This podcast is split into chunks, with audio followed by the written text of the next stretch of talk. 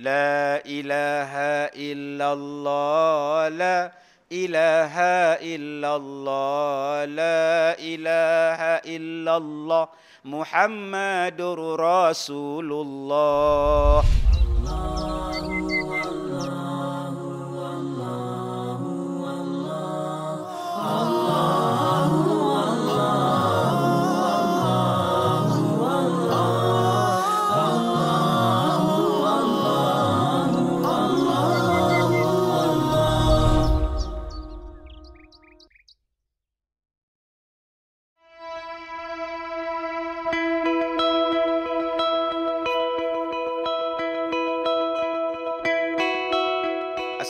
Assalamualaikum warahmatullahi wabarakatuh.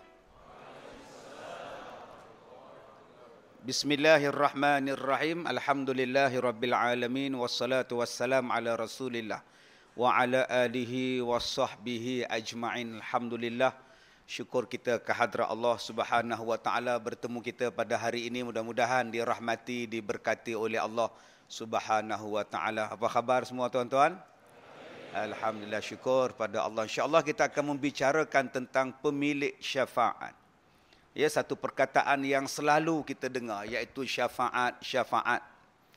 Kadang-kadang kita tak faham apa syafaat. Kadang-kadang kita sebut dalam kawan-kawan kita, bahasa kawan-kawan kita, tumpang syafaat. Ay, cantik kereta kamu, Din. Ish, mana kereta aku? Kereta menantu, aku ni numpang syafaat je, kata dia. Oh, numpang syafaat tu maknanya faham kita di kampung-kampung ni tuan-tuan menumpang orang punya istilahnya menumpang syafaat. Persoalannya ialah syafaat yang kita bincangkan yang disebut oleh Allah di dalam Al-Quran umpamanya di dalam surah Az-Zumar ayat 44. Allah Taala menjelaskan secara ter, terus terang kata Allah. Qulillahi syafa'atu jami'a lahul mulku samawati wal ard thumma ilaihi turja'un.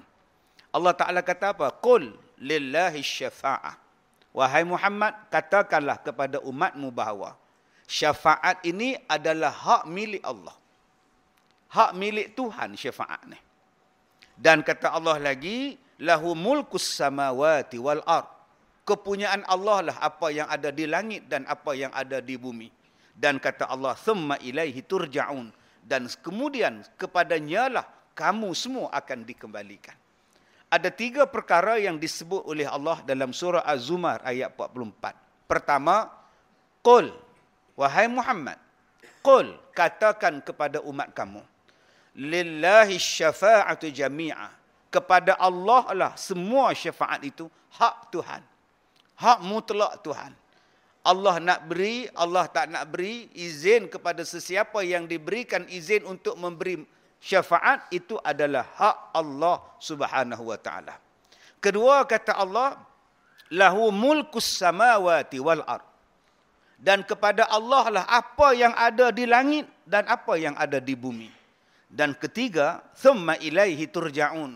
Kemudian semuanya kamu ini akan dikembalikan kepada Allah Subhanahu wa taala.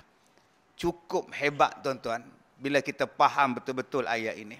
Pertama, pertolongan di hari kiamat. Syafaat di hari kiamat. Kebaikan di hari kiamat. Siapa pemilik dia? Pemiliknya ialah Allah subhanahu wa ta'ala. Kita sebut di dalam ayat. Maliki yaumiddin. Yang berkuasa pada hari pembalasan. Yang berkuasa pada hari kiamat. Ialah Allah subhanahu wa ta'ala. Kalau kita dah tahu bahawa yang berkuasa pada hari itu ialah Allah. Kenapa hati kita ni tuan-tuan masih ragu-ragu dengan Tuhan? Kenapa hati kita sekarang ni tuan-tuan masih tak puas hati dengan Tuhan? Ada orang yang ragu-ragu dengan Tuhan. Bila dia berdoa, dia kata saya ni dah dah tak larat nak berdoa dah ustaz oi. Tuhan tak makbul. Apa, Tuhan ni dengar dah ustaz. Dia boleh cakap Tuhan ni dengar dah ustaz. Tuhan tu maha mendengar makcik. Tuhan maha mendengar. Habis tu kalau dia mendengar, kenapa dia tak dengar permintaan makcik? Oi, makcik, Tuhan tu Allah. Allah tu Tuhan kita. Kalau Tuhan mesti mendengar cakap yang minta. Sekarang siapa yang Tuhan, siapa hamba? Kita ni hamba. Allah tu Tuhan kita. Bila hamba minta terpulang kepada tuan, nak bagi tak bagi. Kalau kita minta, ah bagilah. Sekarang siapa yang tuan? Kita pula tuan, Tuhan tu pula hamba. Kan terbalik tu. Itu nombor satu. Makcik ni kadang-kadang tak apa nak faham. Kalau kita faham bahawa yang boleh tolong kita ialah Allah. Kalau sekarang Allah tak tolong kau di dalam dunia, ada sebab. Ada cara, ada sebab yang kau boleh perbetulkan. Kenapa Allah tidak menolong kita di hari di dalam dunia ni? Jangan kata Allah tak tolong. Allah tolong tapi kadang-kadang kita tak sedar. Saya dah minta, kenapa Allah tak makbulkan ustaz? Allah tak makbul tu mungkin sebab Allah sayang pada engkau. Allah nak engkau terus ingat pada Allah. Sebab bila Allah makbulkan permintaan kau, Allah Maha mengetahui engkau akan lupa kepada Allah. Sebab tu Allah tak bagi. Sebab pertama, sebab yang kedua, kadang-kadang Allah kita rasa Allah tak tolong kita. Bukan. Allah nak kekal supaya kita ni ingat Allah. Kerana manusia bila di dalam susah, dia akan ingat Allah. Dia akan sebut Allah. Berbeza waktu dia senang. Ni tuan-tuan tengok saya duduk atas kursi ni. Sehat. Cuba sakit. Sakit dan bangun daripada kursi. Apa yang dia sebut? Abang, bangun bang. Allah. Allah. Nampak tak? Orang sakit nak bangun pada kursi. Allah. Orang sakit nak duduk atas kursi. Allah. Ah, Allah. Nampak? Nampak? Mana ada orang sakit sebut benda lain? Dia akan sebut Allah. Nak masuk bilik air. Allah. Keluar bilik air. Allah. Nak makan ubat. Allah. Kadang-kadang duduk, duduk tak atas katil tu pun Allah panjang. Isteri dia kata, amboi, waktu sihat jarang sebut Allah. Dah sakit ni banyak pula sebut Allah ya. Allah, lagi panjang tu tuan. Isteri beletir lagi panjang dia sebut Allah aja. Sebab itu Allah Taala ni dia suruh kita berubah dalam dunia ni, berubah berubah berubah supaya jadi baik. Pertolongan Allah akan datang. In tansurullah yansurkum. Tetapi bila sampai di hari kiamat. Pertolongan apa tuan-tuan? Kita nak berubah apa di hari kiamat? Dalam dunia kita boleh taubat. Dalam dunia kita boleh perbaiki amalan. Dalam dunia boleh kita minta ampun. Dalam dunia boleh kita bayar balik orang yang hutang ke apa benda yang kita buat zalim pada orang. Tapi di hari kiamat ialah yaumul jaza, hari pembalasan. Hari itu nak taubat. Ya Allah, aku taubat ya Allah. Tak guna lagi taubat kamu. Tolonglah hantar kejap nak wakaf masjid kata dia. Masjid pun dah tak ada mak ngah. Masa dia orang buat pelancaran wakaf hari itu buat bodoh. Tapi bila sampai di hari kiamat, mudah-mudahan wakaf tu boleh tolong kau di hari kiamat, tengok-tengok tak ada. Aduh, silap aku tak wakaf hari itu. Aduh. Allah, hantarlah balik. Tak boleh balik. Tak boleh balik lah. Boleh tak minta tolong pada orang? Tuan Nazir, Tuan Nazir orang masjid, bagilah pahala pada Mak Ngah sikit. Tuan Nazir jawab, aku pun nak pakai. Tak-tak tak jumpa pun Tuan Nazir. Boleh kita minta tolong pada suami kita. Abang, tolonglah abang. Itu janji saya hidup semati. Susah senang bersama. Kan dah janji hari itu. Bagilah pada awak sikit. Ish, tak ada pasal. Eh? Masa itu tak ada siapa yang boleh menolong siapa. Melainkan kata Allah, syafaat. Syafaat itu datang daripada siapa? Daripada Allah subhanahu wa ta'ala. Diberikan kepada siapa? Kata Allah dalam hadis yang lain, kata Rasulullah dalam hadis yang lain pada tiga. Para malaikat akan dapat. Para rasul akan dapat. Orang yang beriman akan diberikan keistimewaan untuk diberikan syafaat, bantuan, pertolongan di hari kiamat. Malaikat doakan pada kita di hari kiamat. Nabi Muhammad doakan pada kita di hari kiamat. Orang yang beriman pun boleh berdoakan pada kita di hari kiamat. Tetapi kata Allah, "Man zallazi yashfa'u 'indahu illa biiznih." Semuanya itu terikat dengan kebenaran daripada Allah Subhanahu wa taala. Sebab tu tuan-tuan, Allah Ta'ala sebut kepada kita ni, syafaat yang nak tolong kita di hari kiamat, hak dia keseluruhan dia. Jadi, bagaimana kita nak meraih syafaat di hari kiamat. Jagalah Allah. Macam mana ustaz nak jaga Allah? Allah tu kan maha kuat. Takkan kami yang lemah nak jaga Allah? Bukan macam tu kak. Nabi sebut, ihfazillah, yahfazka. Kalau kamu jaga Allah, Allah akan jaga kamu. Jaga apa? Pertama, jaga tauhid. La ilaha illallah, la ilaha illallah, la ilaha illallah. Muhammadur Rasulullah. Orang yang mengucapkan kalimah tayyibah ini ikhlas daripada hati, terbit daripada hati. Orang ni boleh dapat syafaat daripada Allah, boleh dapat syafaat daripada Nabi Muhammad sallallahu alaihi wasallam. Persoalan dia, berapa ramai yang jaga akidah?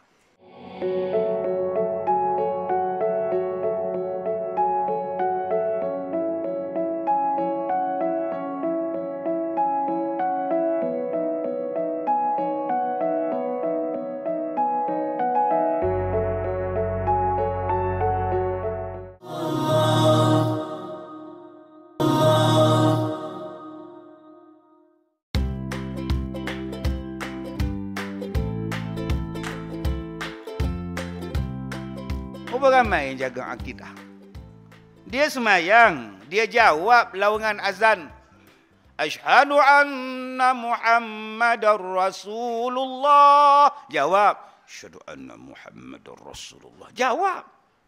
Tapi bila tanya pada dia tentang Nabi Muhammad, berapa kali abang selawat pada Nabi Muhammad?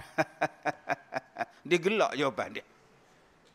Orang tanya, berapa kali abang selawat pada Rasulullah? Nak selawat tak nak.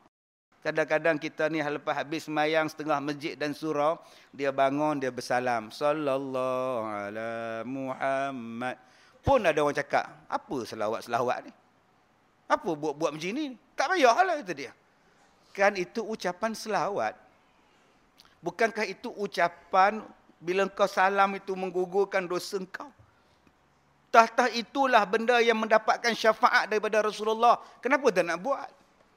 Bukannya susah. Sikit-sikit Allahumma salli ala Muhammad. Yang tu susah nak disebut. Menyanyi senang pula. Tua-tua menyanyi. Elok menyanyi. Opah-opah menyanyi, atuk-atuk menyanyi duduk kedai karaoke tu di lembah sungai nan indah. Tan nan nan nan nan nan nan. Boleh pula menyanyi. Bila suruh selawat, apa salahnya akak-akak yang mana ada cucu, yang mana ada anak selawat? Salatullah, salamullah. Dapat pahala. Jom tuan-tuan kita selawat sama-sama tuan-tuan. Satu, dua, mula. Salatullah, salamullah. Ala taha rasulillah. Salatullah, salamullah. Ala yasin habibillah. Salatullah, salamullah ala yasin habibillah yang kedua kita menjaga kalimah tayyibah tadi la ilaha illallah jangan syirik kepada Allah kalau nak dapat syafaat di hari kiamat jangan syirik pada Allah kita bila lahir anak la ilaha illallah bila kita ni dapat saja anak, kita pun ada la ilaha illallah azan dan iqamah. Saat lagi kita kalau kita tengok orang buat benda betul-betul, la ilaha illallah. Bagus dah. Tapi berapa ramai yang jaga kalimah la ilaha illallah. Iyaka na'budu wa iyaka nasta'in. Hanyalah pada engkau ya Allah kami sembah. Pada engkau ya Allah kami minta tolong. Kita minta tolong pada Allah. Minta tolong pada Allah sampai bila? Ada orang yang duk doa, doa, doa, doa. Tak dapat juga. Tak sihat juga. Lalah pergi menengok dalam mangkuk. Ha. Tadi awak kata pada Allah engkau minta tolong. Sekarang kau minta tolong pada siapa? Tok Mo, tolong tengok Tok Mo. Ada tak orang yang khianatkan kedai saya? Sekarang ni kedai saya dah tiga bulan tak masuk dia orang. Tak ada siapa yang datang. Tu pun tengok Tok Mo. Hmm. Hmm. Duh, mm, mm, mm, apa? Ada orang ada orang tutup ni tak nampak ni. Iya ke? Siapa orang dia? Hmm. Orang kedai sebelah. Tak pasal-pasal bergaduh dengan jiran sebelah tu pula. Engkau kata tiada Tuhan melainkan Allah. Yang mengetahui benda yang raib hanyalah Allah. Kenapa engkau percaya mangkuk? Kenapa kau percaya telekan? Kenapa kau percaya pada tenungan? Kenapa kau percaya pada benda-benda ini? Tak selesai lagi. Kalau kau nak syafaat di hari kiamat, jaga Allah. Maksud jaga Allah ialah jaga tauhid engkau nombor satu. Nombor dua, bagaimana yang dikatakan menjaga Allah? Supaya kita boleh dapat syafaat di hari kiamat menjaga hukum-hukum yang telah difardukan oleh Allah kepada kita di dunia ni. Yang ketiga tuan-tuan, menjaga hak-hak Allah apa dia? Menjaga jangan sampai orang hina agama Allah. Orang hina Islam, orang hina Allah Ta'ala. Tetap menjaga dia. Maka orang ni insya-Allah mudah-mudahan dia mendapat syafaat. Allah izinkan Nabi memberikan syafaat kepada kita.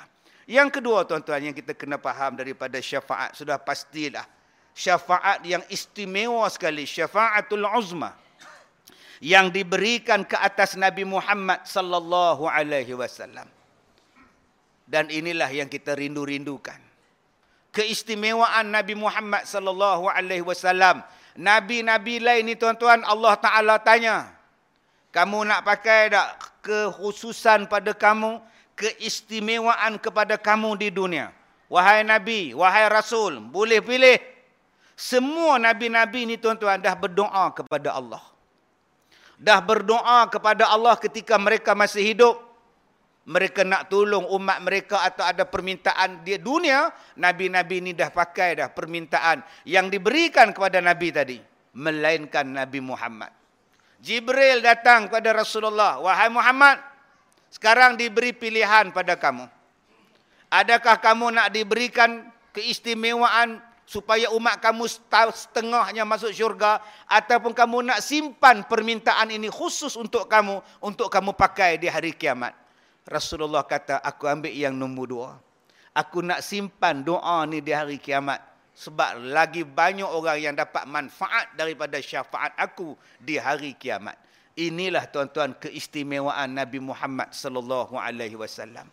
Dan sebab itu kita bersyukur kita jadi umat Nabi Muhammad. Kadang-kadang kita tak kenal pun Nabi Muhammad. Sedangkan Nabi Muhammad ni, waktu nak meninggal, ingat pada kita. Waktu baginda hidup, baginda ingat kepada kita. Waktu baginda awal-awal dibangkitkan di hari kiamat, yang pertama dia sebut, Aina ummati, di mana umatku? Sentiasa kita ni tuan-tuan, dalam hati, dalam jiwa Nabi Muhammad sallallahu alaihi wasallam. Bagaimana kita nak dapat syafaat daripada Rasulullah kalau Rasulullah tu jauh daripada kita. Rasulullah tunggu kita tuan-tuan di hari kiamat. Berbagai bentuk bantuan yang Rasulullah doa kepada kita. Yang pertama apa dia? Pertama Rasulullah tunggu kita di padang mahsyar nanti. Di mana? Di telaga. Di telaga Kausar. Diambilnya air, diberinya minum pada kita tuan-tuan diberinya minum siapa yang dapat minum daripada telaga kausar dia takkan dahaga sampai bila-bila di hari kiamat tuan-tuan tengok bintang di langit gelas Rasulullah punya telaga tu tuan-tuan lebih banyak daripada bintang di langit ada orang yang bila nak sampai pada telaga kausar malaikat ambil campak jauh-jauh Rasulullah tanya itu kan umat aku kenapa selepas kewafatan kamu wahai Muhammad mereka banyak melakukan perkara yang bid'ah tak layak dapat. Subhanallah bayangkan tuan-tuan. Sebab tu kalau kita sayang pada Nabi Muhammad, sayang betul-betul. Ustaz, bagaimana nak dapat supaya saya boleh dapat telaga kausar, ya Ustaz? Allah, banyakkan bersedekah ketika kau hidup dalam dunia. Banyakkan bagi makan. Nabi sebutkan, wa at'imut ta'am. Berikan makan pada orang. Saya tengok hari ni kita buat program ni. Ada jamuan, Tuan Imam ya. Masya Allah. Agak-agak cukup dah. Kalau seorang, kalau semua tak ambil cukup, Masya Allah tuan. La ilaha illallah tuan-tuan. Masya Allah. Orang sedekah hari ni punya program ni orang buat kenuri. Mudah-mudahan dapat minum telaga kausar. Ustaz, saya pun nak dapat juga telaga kausar Ustaz. Tapi makcik tak ada lah mampu nak bayar makan ramai-ramai ni Ustaz. Oh, makcik tak ada duit. Ramai benar ni Ustaz. Oh, kalau begitu makcik, jangan sponsor sekarang. Ramai makcik sponsor selepas mayang subuh. Ha, ya benar faham, faham. Tak faham sudah tuan. Tuan-tuan yang dirahmati Allah. Yang keseterusnya Rasulullah menunggu di mana? Di Nun. Neraca. Di neraca mizan waktu kita ditimbang. Nabi tunggu di situ untuk kita tuan-tuan. Mudah-mudahan dapat syafaat kita ni. Sehingga dalam riwayat menyebutkan baginda ambil serban baginda tu letak di bahagian belah kanan supaya berat kita sebelah kanan. Kalau timbangan tu sama. Rasulullah punya sayang pada kita tuan-tuan. Kemudian Rasulullah tunggu lagi di mana? Nu di titian sirat. Bila duduk di titian sirat, nak lalu titian sirat yang begitu halus. Nabi duduk di hujungnya, salim, salim, selamatlah kamu, selamatlah kamu. Nabi Muhammad sampai berdoa macam itu. Punya nak tolong. Padahal Rasulullah ni tuan-tuan dah boleh masuk syurga dah. Tapi tetap dia doakan pada kita. Rasulullah tu dah boleh masuk syurga dah pun. Lantaklah kau orang. Dulu cakap degil. Dulu tak nak dengar cakap. Orang kata semayang jemaah tak nak. Orang kata jangan putus silaturahim. Nak putus juga. Orang kata sedekah tak nak. Ha, sekarang. Tapi Nabi tak cakap macam itu. Nabi duduk di hujung titian. Selamatkanlah umatku ya Allah. Selamatkanlah dia ya Allah. Doa lagi.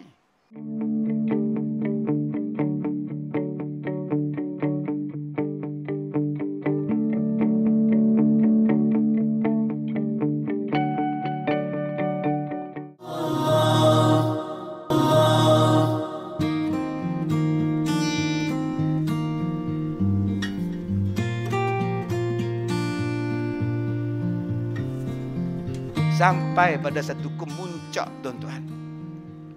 Bila dah tak tahan kita ni. Tuan-tuan, tuan-tuan duduk sempit-sempit macam ini. Tapi masih lagi di di kapet. Berhimpit-himpit peha sekarang ni. Tapi masih lagi di kapet. Di atas ada kipas. Di tepi ada ekon. Yang kita duduk dalam masjid berhimpit-himpit sekarang ni. Tuan-tuan jangan bayangkan macam ni gamoknya di padang masya ya. Oh, tak ada makna tuan-tuan. Di pada masyar ini gambaran dia apa? Orang pijak kita, kita pijak orang. Kita tak tahu pun siapa yang di bawah. Satu. Belum masuk lagi cerita matahari sejengkal di kepala ni. Belum masuk lagi dahaganya. Belum masuk lagi peluh yang sampai ke hidungnya. Belum masuk lagi duduk pula dengan orang yang perutnya besar. Orang yang kemaluan dia yang terbakar. Orang yang busuk, yang keluar nanah, yang macam-macam, yang jalan mengheret, yang jalan dalam keadaan dimasukkan besi daripada mulut, keluar daripada lubang punggungnya, dilempar oleh para malaikat, duduk sekali, nak tunggu dihisap di hari kiamat. Bila giliran ni? Bila giliran ni? Bila giliran ni? Tak ada siapakah yang boleh tolong kita? Tak ada siapakah yang boleh tolong kita? Jom kita pakat. Pakat apa? Cari orang yang boleh tolong kita. Siapa? Kita cari Nabi Adam. Bukankah dia Nabi yang pertama? Dia mesti tolong kita. Ramai-ramai cari Nabi Adam. Dam, ni bahasa kita lah. Dam, tolong Nabi Adam. Kami dah tak tahan. Tolonglah, tolonglah wahai Nabi Adam. Kata Nabi Adam, aku nak tolong apa? Aku malu jumpa Tuhan. Allah kata dekat aku wala taqraba hadhihi syajarah. Jangan hampir pada pokok ni. Aku aku aku tak boleh tolong kau. Kau carilah nabi lain. Nabi Adam. Cari Nabi Nuh pula. Nuh. Tolonglah wahai Nabi Nuh. Engkau umur yang panjang, beribadat yang lama wahai Nuh. Nuh kata Allah, aku pun ada masalah, aku malu jumpa Tuhan. Dulu aku pernah minta doa pada anak aku. Sedangkan anak tu ku lawan aku. Anak aku tu kufur pada Allah. Aku minta Allah ampunkan. Aku malu, aku silap. Janganlah jumpa aku, aku pergi jumpalah Nabi Ibrahim. Jumpa Nabi Ibrahim pula. Ibrahim, tolong kami ya Ibrahim. Kami dah tak tahan, cepatkanlah hisap kami. Nabi Ibrahim kata, Allah, minta maaf lah. Aku malu nak minta pada Tuhan. Aku malu. Tuan-tuan tahu Nabi Ibrahim malu sebab apa? Tiga kali. Tiga kali Nabi Ibrahim berbohong. Dengan sebab tu dia malu jumpa Tuhan. Takut Allah soal dia. Hai, Nabi pun berbohong Ustaz. Satu hari raja dia kata, wahai kaumku, besok kita akan pergi sembah Dewa Matahari. Semua kena pergi. Tak ada excuse. Nabi Ibrahim kata macam mana aku ni, aku tak nak pergi ni. Apa alasan aku ni? Nabi Ibrahim mengadu sakit pada kawan-kawan dia. Aku ni sakit. Aku tak boleh pergi. Kalau aku sakit kan berjangkit pada semua orang pula. Padahal dia bukan sakit pun. Dia kata dia sakit supaya orang tak bawa dia pergi. Orang takut dengan penyakit dia. Maka selamat dia. Alhamdulillah. Aku tak payah sembah matahari. Bila dia duduk seorang-seorang dia dalam kuil tu tuan-tuan. Dia tengok banyak gila tokong ni. Apa dia buat? Dia ambilnya kapak. Dipecahkan seluruh patung-patung berhala ni. Dan tinggal yang paling besar. Ya. Diletakkan kapak tu pula di celah patung yang paling besar. Bila Raja Namrud balik, habis berhala-berhala dia pecah. Siapa yang buat? Kita kan semua pergi sembah matahari. Siapa yang buat? Tuanku, yang tak ikut kita Ibrahim seorang je. Panggil dia. Ibrahim, kamukah yang buat? Eh, tidak. Jangan bohong. Kamu seorang je yang tinggal. Tidak. Saya tak buat. Habis tu siapa yang buat? Siapa yang pegang kapak dia? Cuma tengok patung yang besar tu. Dia yang pegang kapak, dia lah yang buat. Gila kamu Ibrahim. Mana boleh dia yang keras pecahkan yang ni? Kalau gitu semua orang gila lah sembah dia. Nampak? Dia berbohong sebab nak mengajar orang. Salah tak? Tak salah bohong dia. Nak menyelamatkan akidah, nak mengajar kepada orang tu bukan bohong. Malu macam tu tuan-tuan. Bohong macam tu Nabi Ibrahim malu jumpa Tuhan. Tuan-tuan berapa kali berbohong? Tak malu ke jumpa Tuhan? Nabi Ibrahim pun malu jumpa Allah. Padahal bohongnya tak salah.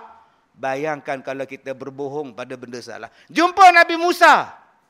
Nabi Musa kata, aku tak boleh. Jumpa Nabi Isa. Aku tak boleh. Cubalah kau orang tanya Nabi Muhammad manusia berbondong-bondong jumpa Rasulullah. Ya Rasulullah, wahai Nabi Muhammad, tolonglah kami ya Rasulullah. Kami dah tak tahan. Apa yang kamu nak? Tolonglah cepatkan hisap kami ya Rasulullah. Mintalah pada Allah. Di situlah Nabi Muhammad sujud pada Allah. Di hari kiamat dia masih letakkan dahinya, kepalanya bawah, tunduk, sujud. Allah kata, irfa' ra'saka ya Muhammad. Angkat kepala engkau hari ini bukan hari untuk kau sujud pada aku. Bukan hari nak buat ibadat. Apa sebab? Yang kau tunduk-tunduk ni? Tuhan, di belakang saya ni umat ni, mereka dah tak tahan dengan lamanya tunggu di padang masyar. Boleh tak cepatkan hisab mereka, Ya Allah. Masukkan mereka dalam syurga, Ya Allah. Satu-satunya Nabi yang tolong kita. Yang minta rekomen kepada Allah. Yang memberikan syafaat kepada kita ialah Nabi Muhammad sallallahu alaihi wasallam. Tiba-tiba hari ini ada orang cakap Nabi Muhammad tu jahat.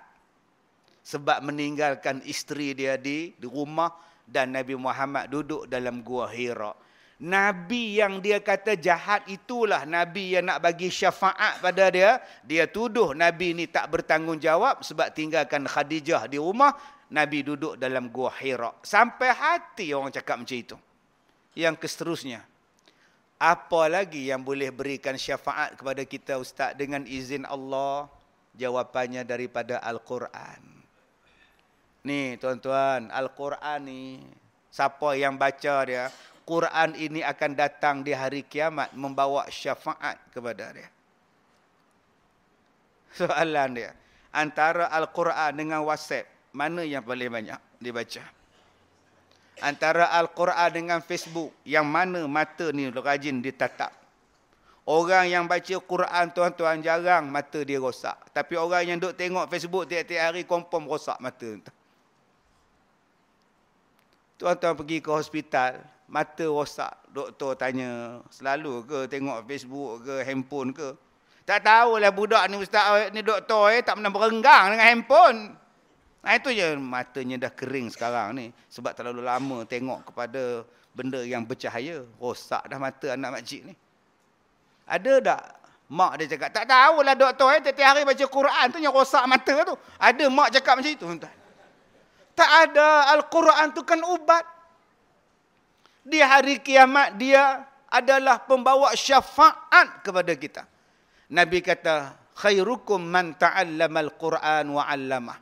Orang yang paling baik di kalangan kamu ialah orang yang belajar Al-Quran dan orang yang mengajar Al-Quran. Al-Quran itu pembawa syafaat kepada kita di mana? Di dunia ni pun dia dah boleh tolong kita. Sampai di hari kiamat. Sebab dia adalah kalamullah. Kalamullah. Jadi lepas ni kita duduk di masjid ke, di surau ke tuan-tuan. Di rumah ke, di mana ke. Teman kita ialah Al-Quran. Kuliah maghrib tak ada. Ambil Quran, baca. Jangan nyembang. Ini duduk kaki lima, masjid nyembang. Yelah. Yelah, nampak tak? Ya, yelah apa, yelah apa. Boleh simpan tak benda ni? Baca Quran. Akak-akak nak tidur baca Quran, bangun tidur baca Quran, waktu senggang baca Quran. Dia akan jadi syafaat. Adik-adik tak ada faedahnya ni basikal lajak adik oi. Tengah duk basikal lajak tu, lembu lintah. Nak break tak ada. Basikal lajak break dia break ho. Lembu lintah. Ho ho ho. Itu nama dia ho. La ilaha illallah. Jom kita baca Quran. Bila kita baca Quran, bila kita faham kepada Quran, insya-Allah Quran ni akan jadikan kita ni dapat syafaat di hari kiamat.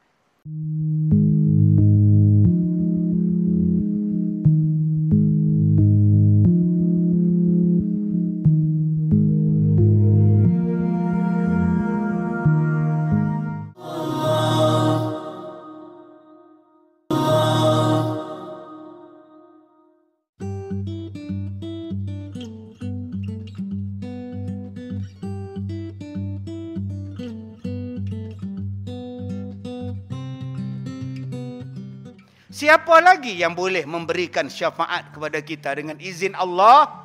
Puasa. Kutiba alaikumusiyam kama kutiba alal ladzina min qablikum la'allakum tattaqun. Kita dah hampir dah dengan puasa. Berapa ramai yang duduk menung. Rasanya baru je puasa. Sudah datang balik puasa ni. Demon ni silap kalender ke? Kata dia. Silap kalender dia kata tuan-tuan. Masam muka dia datanglah pula. Aduh. Kenapa masam? Yalah lapar. 24 jam tak makan ke? Tak adalah tak makan. Maghrib boleh makan dah. Habis tu, sahur. Ada sahur. Kemudian kau puasa lah. Nanti bila maghrib, Allahu Akbar, Allahu Akbar. Makanlah. Tak adanya orang mati sebab puasa. Yang mati banyak sebab makan. Kenapa tak nak puasa sedangkan dia pembawa syafaat kepada kita di hari kiamat? Tuan-tuan yang dirahmati Allah. Bila kita sebut tentang puasa, saya nak nasihatkan kepada tuan-tuan. Bila sebut puasa ni, puasalah dengan ikhlas. Kerana puasa inilah yang akan menolong kita. Bukan puasa sebab mak datang. Bukan sebab pak mentua datang. Mak, saya seronok mak datang mak. Kenapa? Suami saya tu kalau mak tak datang apa bukannya puasa mak. Mak datang baru dia puasa. Mak dia jawab, aku pun seronok datang sini. Baru bapak kamu puasa. Di rumah tak puasa. Elok menantu dengan pak mentua pergi naik motor pergi buka puasa kat masjid. Elok tuan-tuan. Tak puasa, tak puasa menantu dengan mentua tu. Puasalah dengan ikhlas. Ada orang puasa sebab nak diet. Saya seronok tau puasa ni sebab kan badan saya pun dah besar sikit lah. Mudah-mudahan puasa ni dapat uh, apa uh, menguruskan saya kan. Nampak? Puasa kerana Allah. Kalau nak rasa bahawa puasa ni nak tolong kita. Bayangkan tuan-tuan, makanan banyak, tak boleh makan. Minuman sedap-sedap, belum boleh makan. Isteri cantik di rumah, jangan disentuh di siang hari. Suami segak, jangan buat apa-apa di siang hari. Tak boleh buat ni tuan-tuan ni. Padahal benda-benda ni halal. Kenapa kita tak buat? Sebab ni puasa. Kata Allah, disebabkan orang ini berpuasa kerana aku. Mereka layak mendapat syafaat daripada aku kita jadikan Ramadan pada kali ini adalah Ramadan yang terbaik. Sebab mungkin Ramadan kali ini adalah Ramadan kita yang terakhir. Mungkin. Puasalah dengan penuh imanan wahtisaban. Penuh keimanan dan pengharapan pada Allah. Buatlah amalan-amalan sunat yang lain termasuk bersedekah. Jangan kedekut sangat. Kalau rasa nak dapat syafaat di hari kiamat, kadang-kadang berkira sangat. Ada orang yang sedekah, tanya pula. Habis sembahyang terawih, dia tanya jemaah. Macam buka puasa tadi, sedap? Eh, eh, eh okey, lauk dia sedap. saya punya murid tu. lah. Ha, saya memang tengok macam semalam tak sedap kan. Saya lagi bagus kan. Habis pahala kak. Semayang kerana Allah. Begitu juga semayang yang lain-lain. Semayang tarawih kerana Allah. Jangan nak lawan masjid hujung. Nak lawan dia orang sana 20, habis 9.5. Kalau boleh kita 20 rokaat, habis 9 suku. Hoi, 20 rokaat 7 menit, bayangkan. Tuan-tuan nak balik rumah awal bulan Ramadan ni, nak buat apa? Nak makan kerang rebus je pun. Nak habiskan laksa yang beli kat pasar Ramadan je pun lebih baik solat.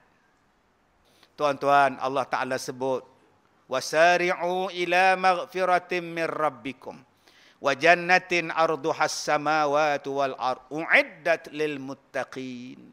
Bersegeralah kamu bertaubat kepada Allah. Sebab Allah sediakan kepada kamu syurga yang seluas langit dan bumi disediakan bagi orang yang bertakwa. Tuan-tuan tengok dalam masjid hari ini. Yang mana datang lambat, luar. Eh.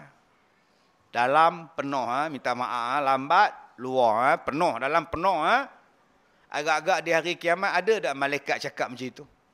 Syurga penuh, eh. sorry, eh. lambat, eh. luar. Eh. Agak-agak malaikat tunggu kat pintu syurga macam itu. Makcik minta maaf, syurga penuh. Eh. Makcik lambat sangat. Makcik dari kapal. Jauh anak oi. Makcik faham tak syurga penuh makcik? Habis tu kalau syurga tak boleh masuk, makcik nak ke mana? Neraka banyak kosong, makcik. Dialog tu tak ada, kak. Dialog tu tak ada. Di dunia ada. Kalau begitu, jom kita meraih syafaat. Kita pelihara tauhid kita. Kita pelihara iman kita. Kita pelihara niat kita. Kita mohon pada Allah berikan syafaat kepada kita. Banyakkan selawat ke atas Nabi. Ikut Nabi Muhammad. Mudah-mudahan Allah Ta'ala tak lupa pada kita Nabi Muhammad. Ingat pada kita, sebut nama kita. Sebab kita banyak menyebut nama Nabi Muhammad sallallahu alaihi wasallam. Jadi tuan-tuan yang dirahmati Allah, Qul in kuntum Allah fattabi'uni yuhibbukumullah. Kalau kamu cinta kepada Allah, kalau kamu beriman kepada Allah, ikutlah Nabi Muhammad sallallahu alaihi wasallam. Cinta pada Allah dapat syurga cinta pada Nabi Muhammad dapat syurga. Cinta pada Allah mudah-mudahan dapat syafaat. Cinta pada Nabi dapat syafaat. Cinta pada Quran dapat syafaat. Cinta pada puasa dapat syafaat. Jomlah tuan-tuan kita mencari cinta yang sejati. Sebab hari ini orang cari cinta yang berpura-pura. Yang tak boleh bantu kita pun di hari kiamat. Terima kasih semua. Saya minta maaf jika terkasar bahasa. Wabillahi taufiq wal hidayah. Assalamualaikum warahmatullahi wabarakatuh.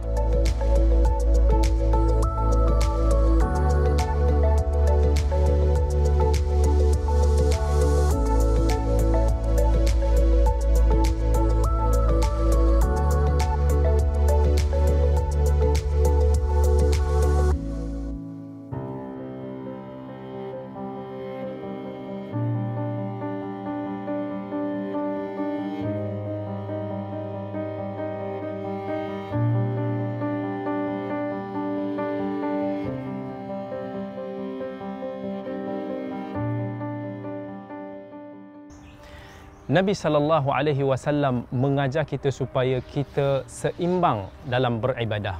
Dalam sebuah hadis yang diriwayatkan oleh Imam Al-Bukhari rahimahullah, Nabi bagi tahu inna hadzal din yusr, bahawa agama ini sesungguhnya itu mudah.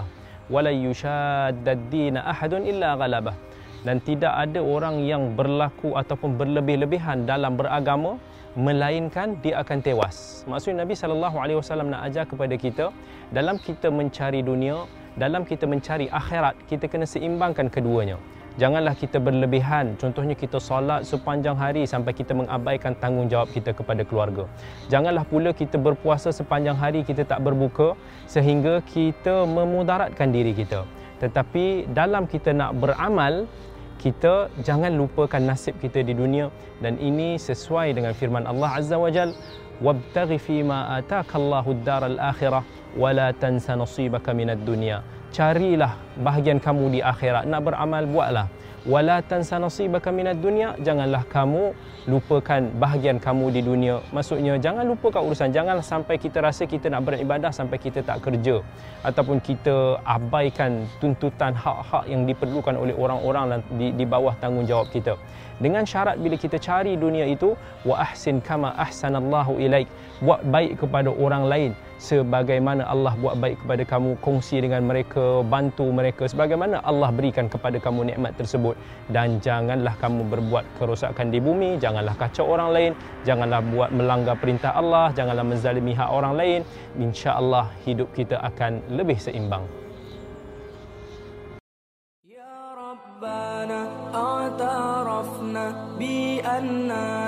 aqtarafna wa ananna أسرفنا. على لظى أسرفنا.